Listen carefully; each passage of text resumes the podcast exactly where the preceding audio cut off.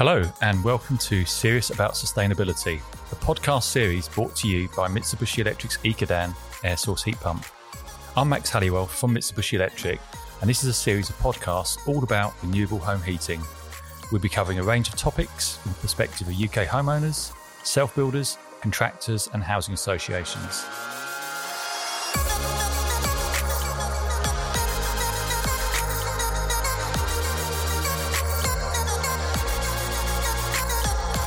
Our show today is called Social Housing Leading the Way to Net Zero.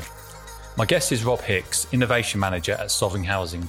Welcome, Rob. Good to see you again. Yeah, good to see you, Max. Thanks for inviting us along. Uh, last time was really great fun. Thanks. Great, thanks. Good to hear that. We've had some great feedback on the last conversation. So today we're um, looking at the slightly bigger picture on the UK, so the road to net 0 mm-hmm. And there's a, a recent report by the Sustainable Energy Association which is entitled the same title as the podcast. That's where we got the idea from, which is um, obviously how social housing is leading the way on the road to net zero in terms of the way we're refurbishing houses and building homes. So I thought we'd just kick off there and get your thoughts on um, what's going on in the social housing area in terms of this road to net zero and perhaps what Sovereign, how Sovereign are tackling this problem.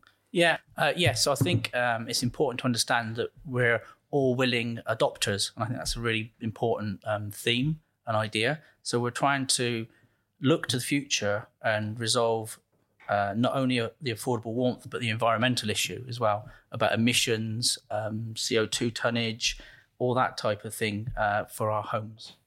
Okay, so the road to net zero for the whole of the UK, when we look at um, the various aspects, we know that home heating um, contributes, depending on what figures you look at, 15, 20% of all of the UK emissions. Um, in terms of targets for um, social housing, is that something that you're looking at year on year to do you have a target yourself to to reduce those or is that just something in terms of your replacement strategy I think that's encompassed in our replacement strategy. So uh, we're looking on our roadmap for two two very definitive dates. So an energy performance certificate home of a band C by 2035 and uh, a net zero by 2050, or I'd like to think before, uh, depending obviously the advances in technology as we get closer to that date. Okay, so it's quite um, that's quite an ambitious roadmap, isn't it? I mean, to produce homes of that standard, um, we've seen the future home standard in terms of where we go in terms of new build net zero homes. So the, there's obviously challenges with uh, retrofitting homes compared to because new build you're obviously starting afresh. Um, you got you know a blank blank canvas as such, but so the challenges with a, a retrofitting on the way to net zero, you've got a whole different um, strategy there.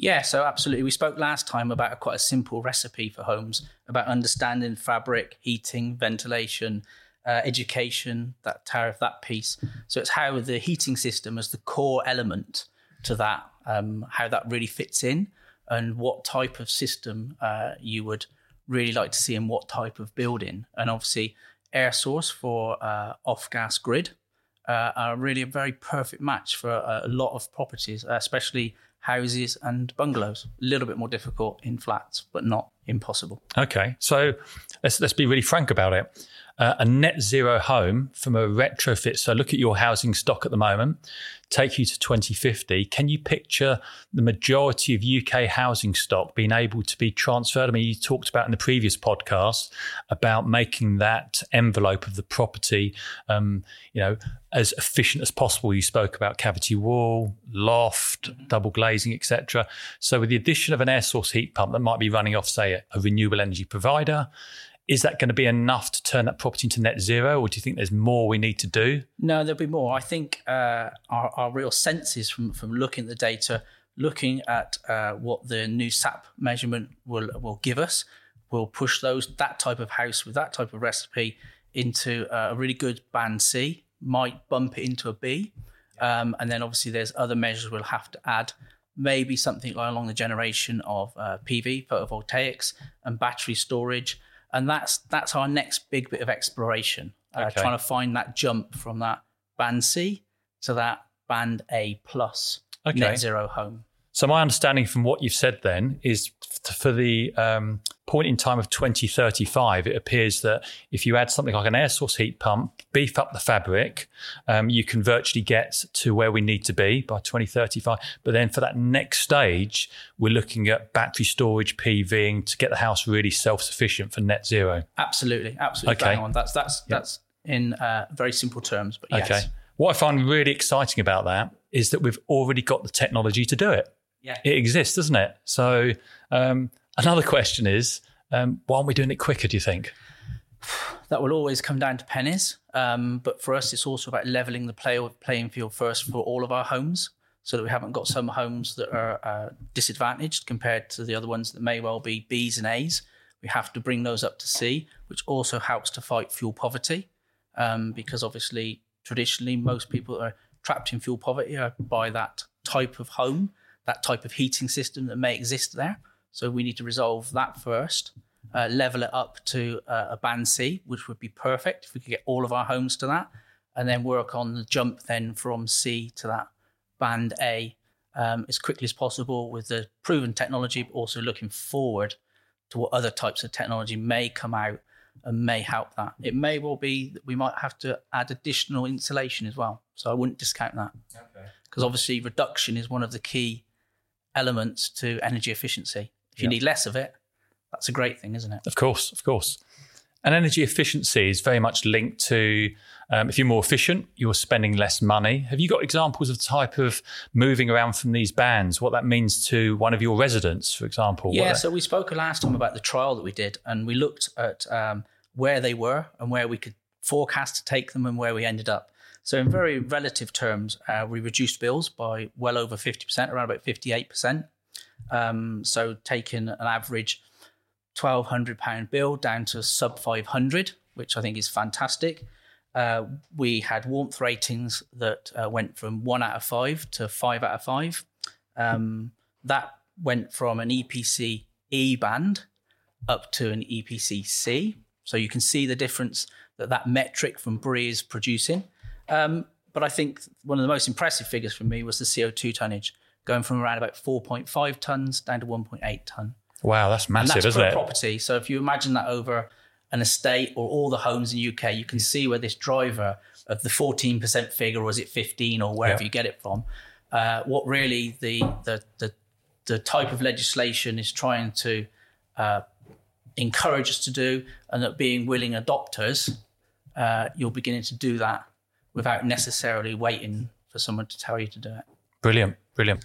So, Rob, on the um, road to net zero and obviously changing the way we heat our homes, the government have um, had various incentives. You know, going back in time, we had low carbon building program phase one, phase two, and we're now currently at the end of the renewable heat incentive. Um, do you want to tell us about your experience with the uh, RHI, as it's commonly known? Yeah, the RHI um, runs till 2022, and we use it to support our off uh, gas grid uh, regions, um, areas where obviously we, that's not available. Um, I understand that there's going to be a replacement for it called the Clean Homes Grant. Be interesting to see uh, what that's going to look like, and obviously the devil will always be in the detail. Um, and uh, uh, I understand that it had one of our primary wishes for RHI was that it was a one-off payment rather than payments that were every quarter. It just simplifies it, makes it feel far easier for people to use. I think the great thing about RHI is it it targets the replacement of the technology without the limit of having an EPC band that that home may well be in. Yeah. Because we spoke about fabric, we spoke about it uh, quite a bit.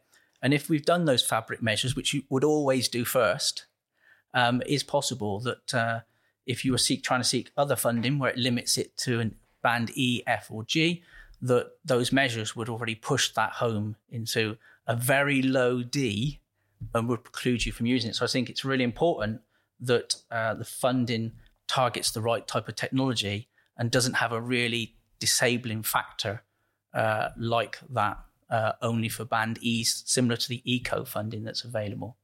So, just on that point of the uh, replacement to the RHI, the uh, the Clean Homes Grant, um, just pick up a point that you said there. Uh, a lot of people in industry have said they've really welcomed this upfront payment um, rather than it spread across seven years, even though it's a lower amount, but upfront. So you're saying, obviously, for you, it simplifies things. Yeah, absolutely. I mean, it uh, the present RHI, uh, whilst workable, feels like it's um, a little over engineered. And I think it needs to be this simple approach where you get the one off payment um, and that money comes back into the business uh, and then can be reused uh, to, to, carry on and, and, and, provide other measures. Okay. So, talking about one off payments, um, we're right in the middle of the Green Homes Grant, which is also um, offering one off payments. I mean, this is obviously in response to the Chancellor's um, measures to build Britain out of recession, hopefully, due to COVID. Um, the Green Homes Grant upfront payments. We've got a short window to use this money. Um, there is some criteria at the moment. Thoughts on that? Is that going to have an impact? Yeah, yeah, absolutely. We've we've, we've looked uh, quite deeply into to the Green Homes Grant, and it sits with three areas really: the local authority bid, um, and then obviously a second bid through the energy hubs, and then obviously an availability for homeowners. So um, the LAD bids and the energy hubs bids still have limiting factors that they're band E, F, and G homes. So as we spoke about before, uh, we could have homes that we would really like to do, but they may well already be in a band D, so they'll preclude us from that funding oh, okay. avenue. So that's a, that's a yep. a disabler to us rather than an enabler. Whereas the RHI was targeting the technology that it was replacing, not limiting it by the fact that we've already done the fabric work that you you should always do before you you look then obviously replacing the heating system. Every time around, you should be looking to make your building as energy efficiency as possible because that will translate into affordable warmth. The Mitsubishi Electric Ecodan air source heat pump switched from fossil fuels like oil, LPG, and storage heaters to clean, renewable home heating. Visit ultraquiet.ecodan.co.uk for more information. Ecodan, serious about sustainability.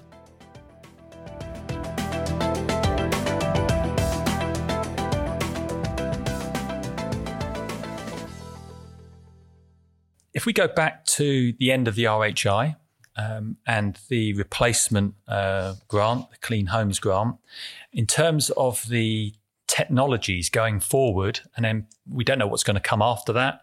Um, in your personal opinion, which which do you think the technologies that we're really going to see um, emerging and being the you know, the most commonly used, and why? Why do you think that? I think if we're talking specifically about heating homes, I think um, air source are by far uh, the credible uh, leader of the pack um, it just feels like the right technology, um, something that extracts uh, the heat energy out of the air. Um, it's very simple, it's truly renewable. Um, I think it's easy to maintain. It doesn't have an additional level of complexity that some of the other renewable technologies uh, are trying to employ to maybe gain just a very small percentage efficiency but I think that's lost in their complexity. Right. So engineered yeah. simple is what I'm trying to say. Okay. And as you know, um, I think the whole industry is trying to, well, they are moving forward in terms of simplification so that uh, residents and homeowners understand the technology because, you know, ultimately they want hot water um, and a warm home. So it's been crucial that, have you seen, have you, have you noticed that as a, as a client in terms of the way the systems have, have developed over the last 10 years? Absolutely. You say from the last 10 years in our last podcast, we, we said how long that we'd been on this journey with, with Mitsubishi for well over 10 years, you say. And certainly we see now controllers that are really designed for the end user. All the complexity is hidden, it's there and does what it needs to do, but the end user can see the simple parts of it, which is around about temperature selection and time selection, and very similar to other the way other types of heating systems run. Um, so I, I think uh, we're at the moment we're spot on for the level of control um, to keep it simple but achieve uh, rigorous control. So going back to the roadmap to 2050, which um, one of the key things behind it and the key drivers is the future homes standard. So for new build, we've got changes in Part L regulations. You've probably seen the consultation. We have option one, option two, you know, fabric on its own or fabric plus technology. In terms of getting retrofit along that road as well. Um, what else do you think needs to happen in terms of policy or legislation, or have we got enough in place at the moment? What's your understanding of where we are?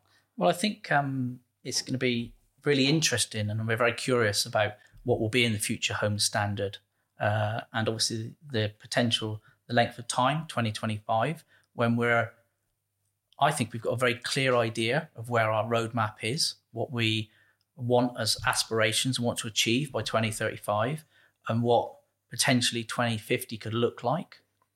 Okay. So, from what you said previously, it sounds like if you just beef up your insulation, so you retrofit cavity wall, loft, double glazing, etc., and then you do that, that takes most properties up a band or two. Is that right? Yeah, correct. And yeah. then, and then, if you then start adding a renewable heating technology like a heat pump, you're going to see a further increase. So, so the question mark is, what else do we need to do and how how quickly can we do that so are you suggesting that all this can be done a lot quicker from the sounds of it in your opinion i um i think as willing adopters i think we're already on that road we're already considering it um and actually doing it and it's the right thing to do it's about achieving that affordable warmth that you know energy performance c home okay um so it will be very interesting to see uh what guidance uh, and influence that standard has when it comes out of 2025. Okay. And in terms of um, consistency and messaging from and and support, as you say, um, from government. So we've got a roadmap to 2050. Um, got the um, future home standard. On the new build side, we have the changes in Part L, which is uh, currently under consultation delayed, of course, because of the COVID crisis. So we've got option one, fabric, option two, fabric potentially plus a renewable technology. So you can see how the new build regs will change. Um, and, but looking at the retrofit side of things, in order to get consistency and speed, what's your thoughts on where we are and where we can go in the timeframes that they've they've spelt out? Um, I think uh, funding is key to that uh, really essential to support us to achieve uh, our aspirations and being able to take that forward. And time gives us enough time to plan and work in with our, our financial years and our budgets so we can um, uh, maximize our effectiveness at, uh, moving towards that EPC Band C home. Okay. But from your previous conversation, what you're saying is with the fabric that measures that can be done right now, that moves it up a band or two. And then with a renewable measure, another band, it's almost like, are we there already for retrofit? What's possible? Um, be- I think for us, uh, and certainly for myself personally, I think there's a there's a clear understanding of that already. Um, maybe because we've dug in to the real deep understanding of um, of of what these measures mean in practical terms, the points that once they're assembled actually produce an energy band that you're in. So you understand how you get there. Back to the title of this podcast and the SEA report, Social Housing Leading the Way to Net Zero. Why do you think that is? Why is social housing leading the way? I think our, our key prime driver is our customer and about doing exactly the right thing for our customer, providing affordable warmth. And we've been over that that that phrase a lot, but I think it is really the key point. Um, providing systems that will keep them warm and be as cheap as possible to run and be as environmentally friendly as possible. Okay. So what you're saying is what it sounds like the renewable technologies themselves are playing a big part in this. Oh, absolutely. Um, the uh, the use of air source heat pumps is very mature, very known. Um, I think the technology is very reliable. Um, I think the easiest way to sum it up is it does exactly what it says on the tin. Brilliant.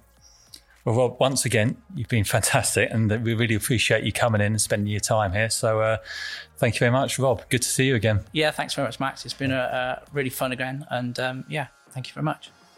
So, there you have it social housing leading the way to net zero. And if you'd like to find out more about Sovereign Housing and the incredible work they're doing, visit sovereign.org.uk. Thank you all for listening. Check out the other episodes in this series and please share, subscribe, rate, and review the EcoDan Serious About Sustainability podcast. Until next time, goodbye.